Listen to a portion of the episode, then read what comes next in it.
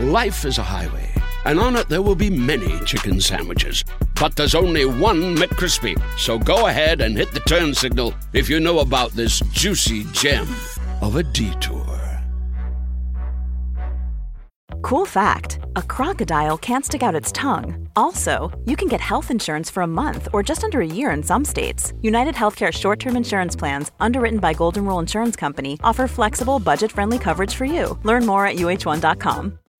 When you need mealtime inspiration, it's worth shopping Kroger, where you'll find over 30,000 mouth-watering choices that excite your inner foodie. And no matter what tasty choice you make, you'll enjoy our everyday low prices, plus extra ways to save, like digital coupons worth over $600 each week. You can also save up to $1 off per gallon at the pump with fuel points. More savings and more inspiring flavors make shopping Kroger worth it every time. Kroger, fresh for everyone. Fuel restrictions apply.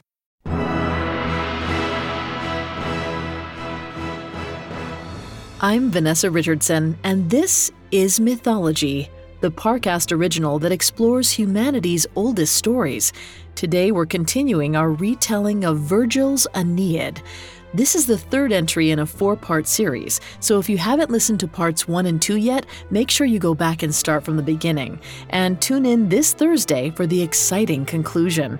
I'm narrating the story from the perspective of Venus, the Roman goddess of love. As Aeneas's devoted mother, she was determined to protect her son at whatever the cost. But with Juno, the queen of the gods, hell bent on keeping Aeneas from his destiny, that cost was only getting higher. And now, part three of The Aeneid.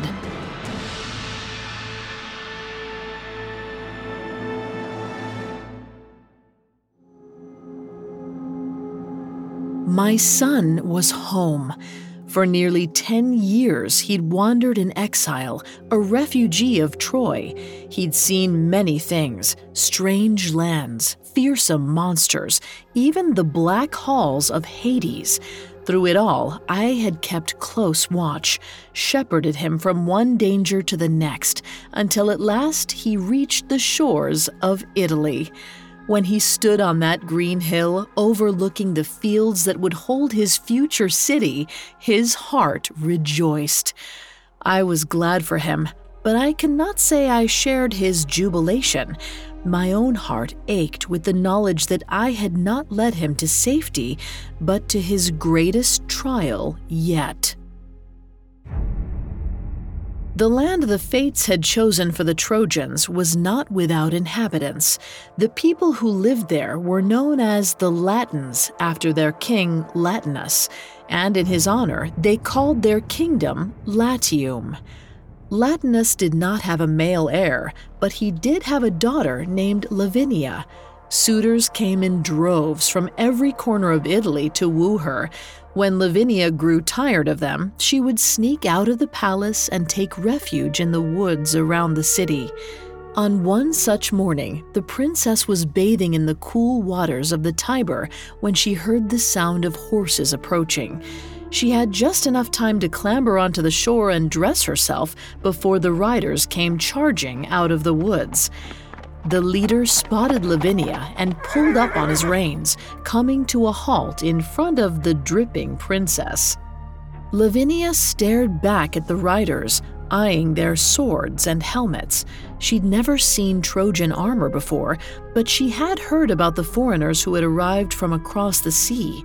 Ever since word of the strangers had reached Latium, her mother had become terrified that the invaders would attack during the night. I didn't mean to alarm you, said Aeneas, removing his helmet. I'm afraid my comrades and I are quite lost. Are we far from Laurentum? Not far, she replied calmly. Laurentum is my home. Would you like me to show you the way? Aeneas thanked the maiden for her kindness and dismounted, offering her his saddle. He walked alongside the horse as she directed. Lavinia's mind raced. There'd been no time to think through the plan, and now there was no turning back. She would lead them deeper into the forest, get them lost, then double back to the city to warn her father. She just had to keep them occupied until she could slip away. trying not to seem too interested, Lavinia asked the riders what had brought them to Laurentum. We're on our way to deliver peace offerings to King Latinus, Aeneas told her. My people have just arrived on these shores after a long and arduous journey. I wish to dispel any fears he may have about our intentions. And what are your intentions? Lavinia pressed. Peace, he said earnestly. Though I'm not sure the king will believe it, I know what it's like to see your beaches teeming with foreign warriors. Then he told her about his former home, how he'd watched from the walls of Troy as the Greek fleet approached, how the invaders had laid siege to his city for almost a decade. He told her about Achilles, the nigh unkillable Greek who had slaughtered so many of his comrades. After he killed the Trojan prince Hector, Achilles had dragged the young man's corpse behind his chariot for hours. It was not enough to take Hector's life, Aeneas explained. Achilles desecrated his body to ensure that his soul would wait on the banks of the Styx for centuries, unable to cross into Elysium. That is the work of a conqueror, a man driven by glory and pride. I did not cross the world to become a conqueror, I came to escape them. Lavinia considered the expression behind Aeneas's furrowed brow and unkempt beard. She saw years of sadness and struggle in his eyes, and despite herself, she trusted him. I think we took a wrong turn, she said, adjusting course. Lavinia led them out of the forest and all the way to Laurentum, once she reached the city gates, Aeneas thanked her and bid her farewell. I hope the king will listen to what you have to say, she told him. I'm sure he wants peace as much as you do. Aeneas prayed that she was right, but when he finally stood before King Latinus with his gifts spread before him, he wasn't so sure. The king sat motionless on his throne, unmoving, watching Aeneas with an inscrutable stare. The queen was less difficult to read. He's obviously lying, she snapped. This pirate would have us open our gates so he can butcher us in the night. Latinus motioned for silence. I have had strange dreams of late, said the king in a hoarse whisper, clouded by omens. I consulted an oracle. Do you know what she told me? Aeneas did not know how to answer. She told me, the old king continued, that a stranger would come from across the sea, that he would take my daughter as his wife and claim my kingdom for his own. Aeneas's mouth fell open. King Latinus, he pleaded, I swear on my honor I did not come here to steal your daughter, nor to make a claim on your throne. Latinus rose and descended from the dais. Then, to Aeneas's great surprise, the king embraced him. My boy, he laughed, the gods have decreed that our families shall be joined. I do not need your offerings. It is enough that the gods vouch for you. There is only one person you need to impress. King Latinus gestured to the end of the hall where a figure had just entered. Aeneas stared in astonishment. The woman from the forest stood before him, her eyes sparkling with delight. I'm afraid we've already met, Lavinia said with a smile, and I am quite impressed. How I laughed to see my son's surprise then. The knowledge that a new home awaited him in Italy had sustained Aeneas for many years, but I had managed not to spoil this part of his destiny. Lavinia was perfect, bold and resolute, and she loved Latium ferociously. As I watched their joyous celebration that evening, I knew that the fates could not have chosen a better partner for my son but I was not the only one watching. I heard Juno's howl of rage from across Olympus. Certain that my son was the subject of her anger, I crept to her chambers and knelt outside the door to listen. So, the Trojan arrives at his destination and is handed a queen, she snarled. After he cast Dido to the pyre like so much kindling, the fates conspire against me, but I'm not defeated yet. Let Aeneas have his bride and throne. I'll give him a dowry of Trojan blood. Until the nuptials are complete, I'll drag his name through the mud like Hector's corpse. Show him the anguish of dishonor. Let him become the very thing he hates most.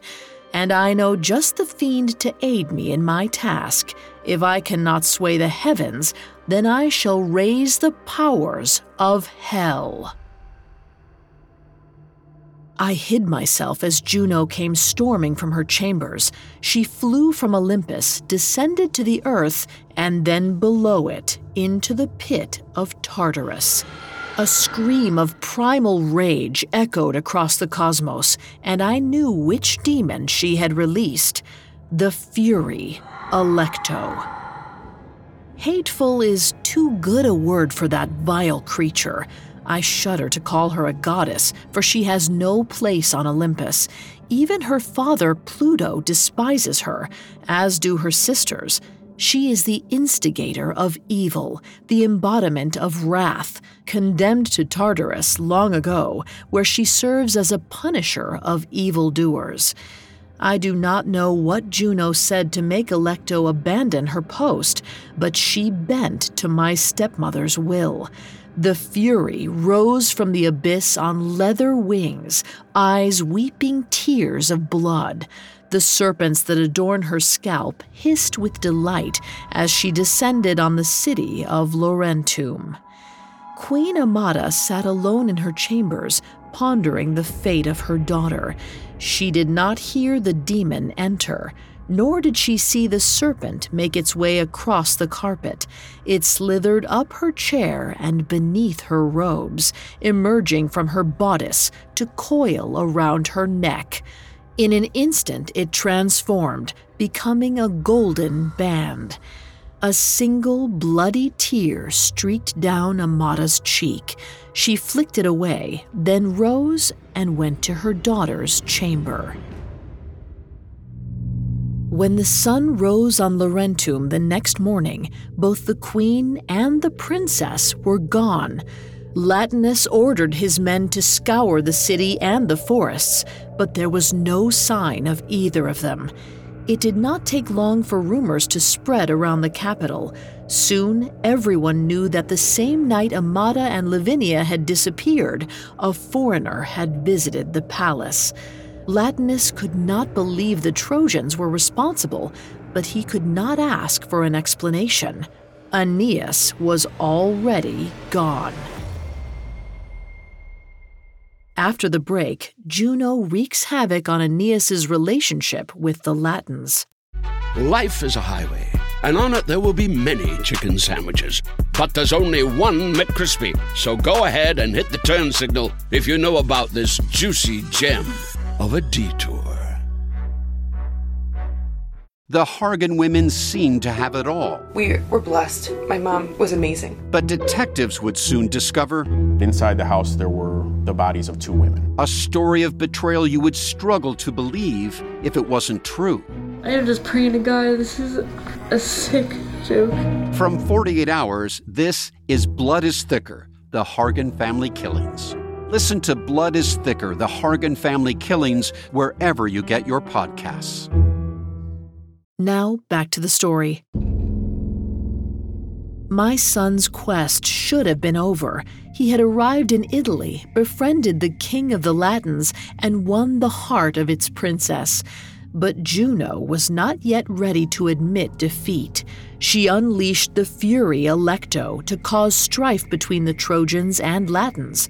The queen and the princess vanished overnight, while Aeneas returned to his camp none the wiser. He found the Trojans hard at work, felling trees and dragging them to the campsite they had selected.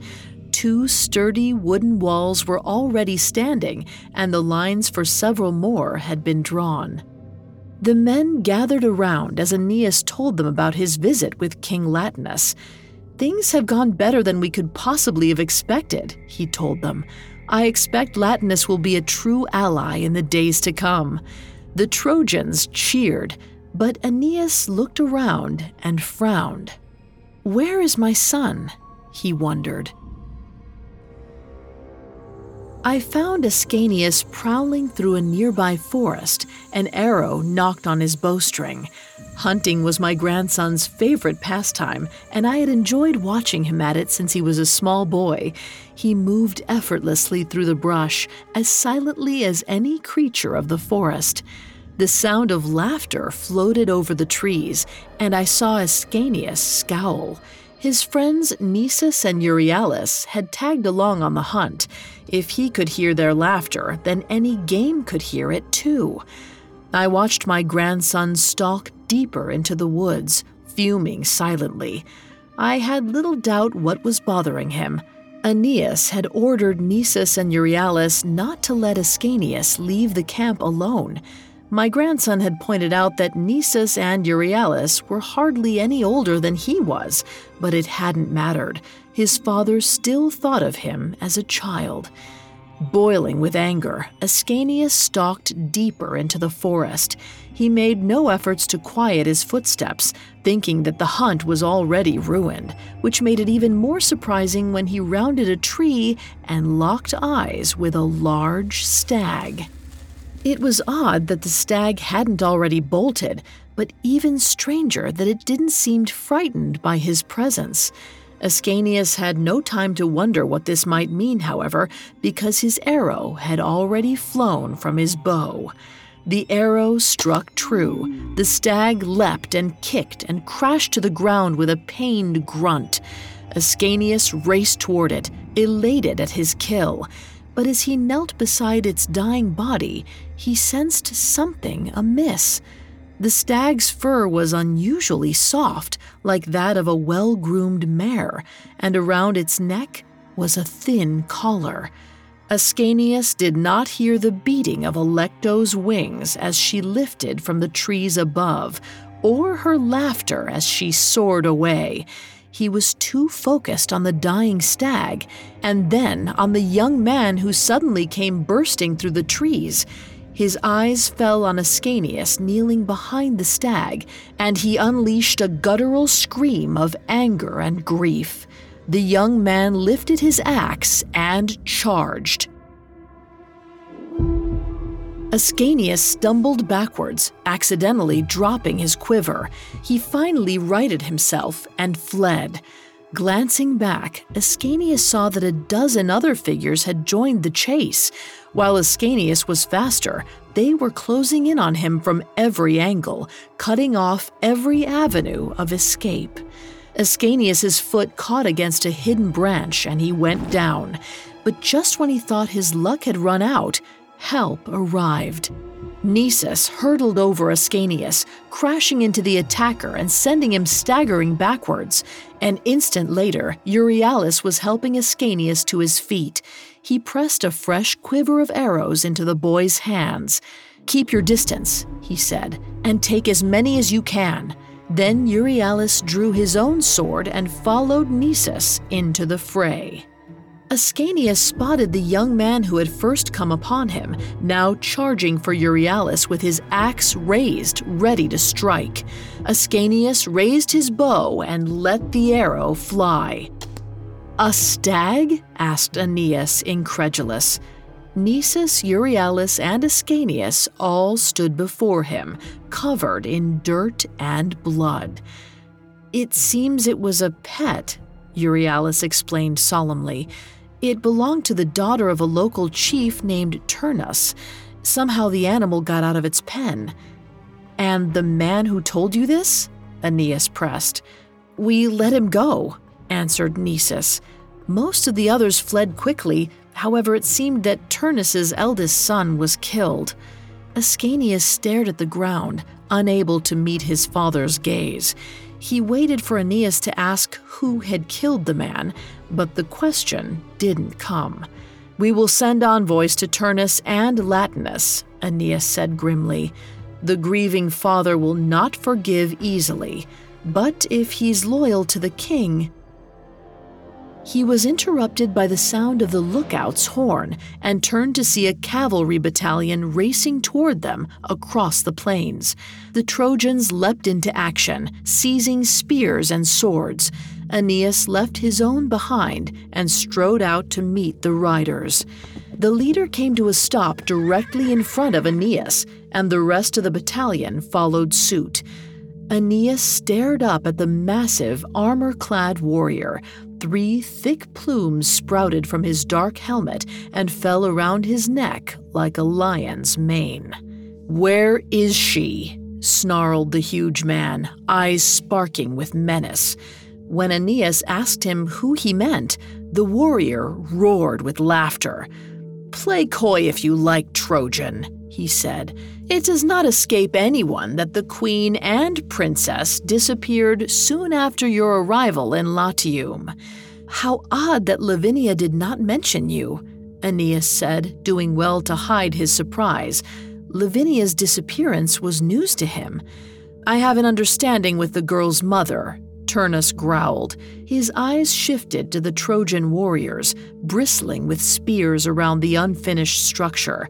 Whatever has become of Lavinia, I doubt that you have her hidden away in that, do you call it a fort?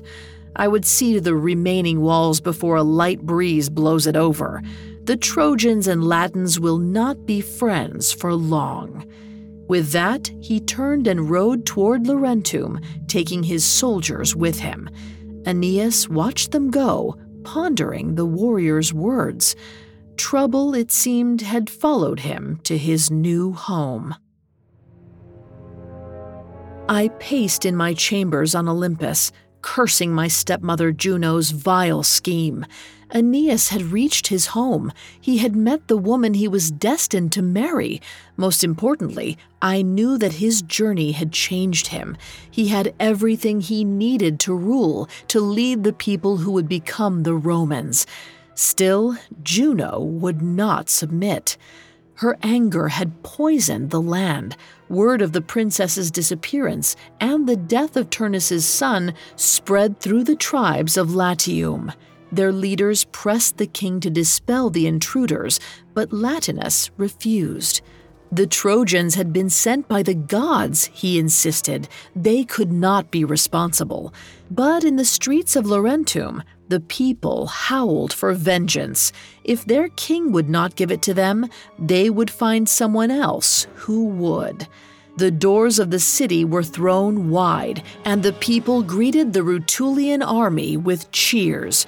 Turnus stood before the teeming masses, howling his proclamation The Trojan invaders butcher your sons and kidnap your daughters. They would sully Latin blood with their own. Who will join me and drive them from your home before it is too late? Latins raced howling through the streets until they reached the temple of Mars, the god of war. The crowd surged inside, overwhelmed the priests, and threw open the gates, a symbol that war had begun. King Latinus looked on from his balcony in despair. Fate has broken you, my people, whispered the king. You will pay for this outrage in blood, and I will have no part of it. He retreated into his great house and sealed himself inside. The Fury Alecto soared above the walls of Laurentum, howling with delight. All of this I saw from Olympus, and my heart filled with dread for my son. Juno's fury had done its job, but if war was inevitable, I would not leave Aeneas to face it alone. I'd put this off as long as I could, but the time had come. I would have to ask my husband for a favor. I descended to the bowels of Mount Etna, the fire belching mountain. The air was thick with fumes of sulfur and ash, and the rank odor of Vulcan's three Cyclopes smiths. They were hard at work fashioning the weapons of the Olympians. One pummeled Jupiter's lightning on a great anvil, another crafted wheels for Apollo's chariot, while the third repaired the breastplate of Mars. I found Vulcan at his forge examining Minerva's shield, his scarred, sooty face twisted in an ugly grimace when he saw me. He had never liked being interrupted at work. My love, I purred, wrapping my arms around his hulking shoulders. You know that I would not trouble you if it were not important. I did not ask for anything through the entire Trojan War, though those people could have benefited greatly from your weapons. But now it is my own son I fear for. Vulcan grimaced, but I could already see his resolve breaking. That was why he worked so hard. He never learned to say no. The Cyclopes Smiths looked up as Vulcan howled for them to stop their work. Today they would make something new, something worthy of a goddess's son. Aeneas lay on the grass beside the Tiber River, staring up at the constellations. The Trojans had continued work on their fort late into the night, but the sawing and hammering had finally ceased. He had learned what had happened at Laurentum how Latinus had sealed himself away, handing over the city's power to Turnus. It was only a matter of time before the Trojans were at war again. The sound of something moving through the water alerted Aeneas, and he sat up with a start. A man was standing at the center of the river, draped in a blue gray linen that seemed to merge with the mist. A messy crown of water reeds adorned his hair, he looked at my son and smiled. Son of Venus, said the river god, I've heard your thoughts as you sit on my bank, pondering the looming war. You think to flee, to abandon the home the gods have chosen for you. Aeneas started to protest, but he could not deny it. Then what am I to do? he cried. Turnus amasses an army from all the tribes of Italy. We are just a few hundred strong and have no friends or allies. Do not be so sure of that, smiled the god. Take my river north, and you will find the city of Pallanteum, home of the Arcadians. Their king Evander is no friend to the Latins. Tell him of your plight, and you may find you have more in common than you expect. With that, he sank into the Tiber, disappearing from sight. I wondered how my son felt then as he stared into the dark waters. He'd been visited by one deity after another ever since he left Troy. They'd brought him promises and prophecies. He'd followed every instruction, no matter how veiled or cryptic. And where had it led him? But back to where it all began back to the gates of war. Coming up, Aeneas searches for allies while Turnus launches his attack. Another day is here, and you're ready for it. What to wear? Check. Breakfast, lunch, and dinner? Check. Planning for what's next and how to save for it? That's where Bank of America can help. For your financial to dos, Bank of America has experts ready to help get you closer to your goals. Get started at one of our local financial centers or 24-7 in our mobile banking app. Find a location near you at bankofamerica.com slash talk to us. What would you like the power to do? Mobile banking requires downloading the app and is only available for select devices. Message and data rates may apply. Bank of America and a member FDIC.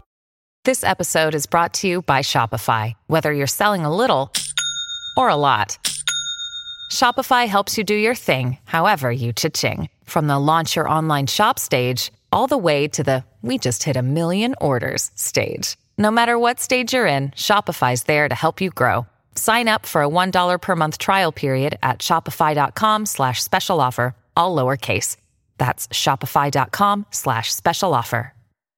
Now back to the story. The gates of war had been flung open Juno had turned the hearts of the Latins against Aeneas, causing them to take up arms under the warrior Turnus. And as this dark storm cloud grew on the horizon, Aeneas received yet another task. The god of the river Tiber had sent him north to seek allies amongst the Arcadians. It seemed my son had one last journey in store. The Trojans received Aeneas's news with a mixture of alarm and resignation. It was not the first time their leader had changed plans at a whim, and they'd learned to take it in stride. You could not expect logic from a man who spoke to the gods. Ascanius was less understanding. How can you leave at a time like this? he protested, following Aeneas to the ships waiting on the river.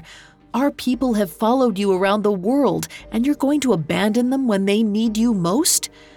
We need allies to stand a chance against the Latins, Aeneas explained.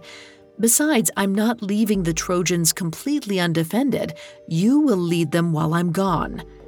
Ascanius stopped short, not sure he'd heard his father correctly. Keep working on fortifications as long as possible, Aeneas told him.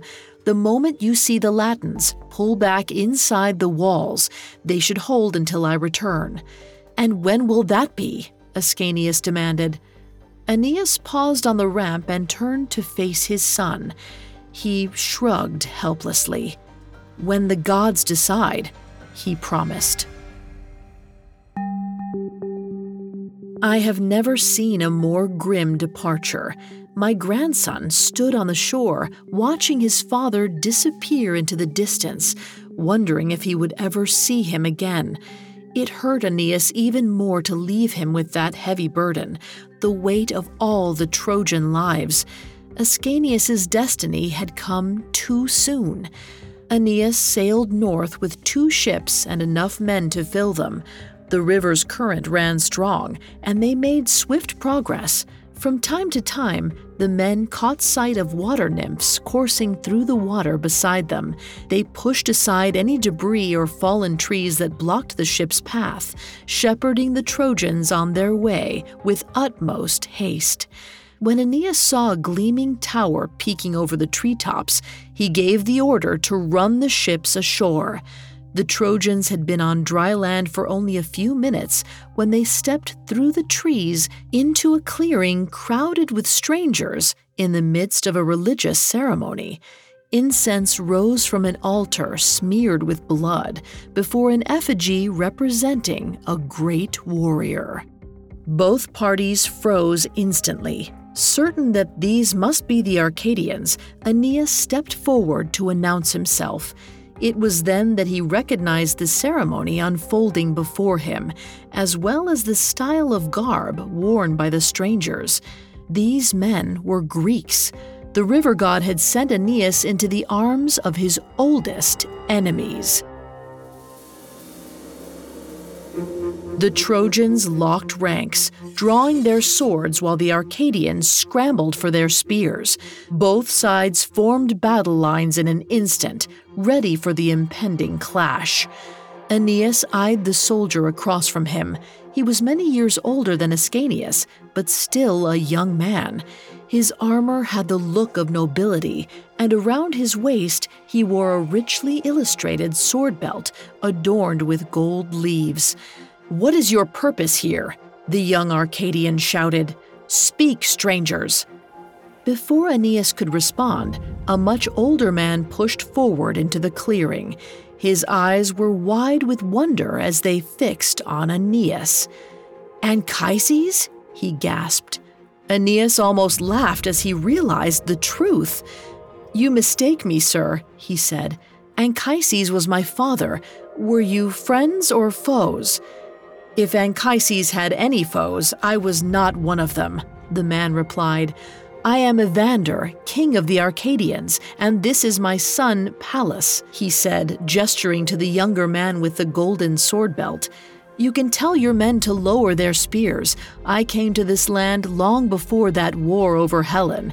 You will find I have no ill will toward Trojans. Relieved, Aeneas beckoned for his men to do as the king instructed. I'm very glad to hear it, he said, for I am in most dire need of your help. Satisfied that my son was safe for the moment, I turned my gaze to Latium to see what dark schemes Juno had in store next. Turnus had claimed a great house in Laurentum for his war room, where he met with the leaders of the tribes that had joined his cause. The Latin nobles demanded blood. but he cautioned them to wait a little longer. More tribes were on their way. Once the full might of Latium had assembled, he would march on the Trojan fort and raze it from the earth. The work begun with the Trojan horse would be completed at last. The captains accepted his wisdom and left Turnus alone. Or so he thought. An old seer loomed from the shadows, surprising the Rutulian captain. Before he could summon his guards to send her away, she told him why she had come. As I knelt at Juno's altar last night, I received a vision, said the seer. The Trojan leader Aeneas has left his fortress unguarded. Strike now before he returns, and you will catch them unprepared. Turnus sneered at her. Juno does not care about a war in Latium. He laughed, dismissing her with a wave. Go back to your shrines and leave battle to men. The seer's eyes flashed with rage. She rose to full height and threw back her shawl, spreading night black wings to the ceiling. Serpents rose from her coiling hair, and blood poured from her eyes. Turnus stared aghast as Alecto rose before him. False alarms? She laughed in a voice like cracking whips. Look at these alarms. I come to you from the abyss with war and death in my right hand. I was the one who stoked the Latins' hearts with rage. If you will not call them to arms, then I will find another who will. Turnus fell to his knees, prostrate before the Fury. He was hers to command, and she, Juno's. The board was set. At the moment, Aeneas and his comrades were sitting down to supper with Evander and his son Pallas. The king listened intently as Aeneas told him everything. So Latinus has submitted his power to the Rutulians, the king said darkly. I warned him not to trust those people. They've preyed on weaker tribes for years, but he ignored them because his own city was not threatened. Turnus will only grow more aggressive with the Latins behind him, Aeneas reasoned. Why not help us stop him? But Evander would not listen. His own forces were only a few hundred riders strong, commanded by his son Pallas. Even with the Trojans, they would never be enough to stand against all the forces of Latium. Pallas had been listening quietly up to this point, but he could not stay silent any longer. How are we any better than Latinus if we do nothing now? He interjected. These people came here for our help. We dishonor ourselves by turning them away. And for what? If Turnus rules the Latins, there will be nowhere safe in this land. Eventually, he will come for Arcadia too. Aeneas and Evander looked at the younger man, surprised by his outburst. Your son shows wisdom beyond his years, said Aeneas, fighting a smile. He makes your best arguments for you, the old king grumbled. And yes, he is wise, also brave and honest. I gave him everything, the best I had. And that, son of Anchises, is why I cannot help you. If I dishonor my house, so be it. I will not send my people to disaster, nor my son into the lion's jaws. A grim silence hung over the hall. Aside from Pallas, every Trojan and Arcadian there had seen war before. They knew what was coming. I understand, Aeneas said at last. I too have a son, younger than your Pallas, and yet I left him in harm's way. What else could I do? I trust no one to guard my people better. Somewhere along my journey, I realized it was not my legacy I was fighting for, it was his, and he doesn't need me to guard his honor any longer. As the two kings sat there discussing legacy and honor, Ascanius was watching the Latins approach. They surged across the hills, covering the fields like a great black wave. To my grandson's credit, I never saw him tremble. The fort had been completed not a moment too soon. The Trojans raced to take shelter inside, taking whatever supplies they could carry. Ascanius watched them pour through the gates and wondered where his father was now. Nisus and Euryalus climbed onto the ramparts to join him. We have to get word to your father, Euryalus insisted. I'm our fastest runner. I'll find Aeneas and have him back by dawn. Ascanius shook his head. It's too dangerous, he told them. My father said to pull everyone into the gates when we saw the Latins. He won't be going alone, Nisus replied, throwing an arm over his friend's shoulder. Ascanius considered the pair for a moment. Then he nodded. They were right. Aeneas was their only hope. Nisus and Euryalus climbed down from the ramparts and raced out of the fort. Ascanius watched them dart across the field and disappear into the forest. He turned his attention back to the approaching army, satisfied that his friends had escaped without being seen. At last, all of the remaining Trojans were inside the fort. Ascanius gave the word, and the gates slammed shut. As the sun dipped below the horizon, the approaching army was nearly at the fortress. Ascanius thought he could make out the hulking form of Turnus leading the charge. His grip tightened on his bow, and he reached for an arrow. They were almost in range. But at the last moment, the cavalry turned. Ascanius watched, confused, as they darted across the field, making not for the fort, but for the Tiber River, where the Trojan ships were beached. His eyes widened as he realized Turnus's plan. Too late. The light of a torch sparked in the darkness, and then another, and a dozen more. War cries echoed across the plains as the riders set the wooden ships ablaze. Ascanius could only watch in horror as the only home he could remember burnt before his eyes. There was no escaping now. The Trojans were trapped.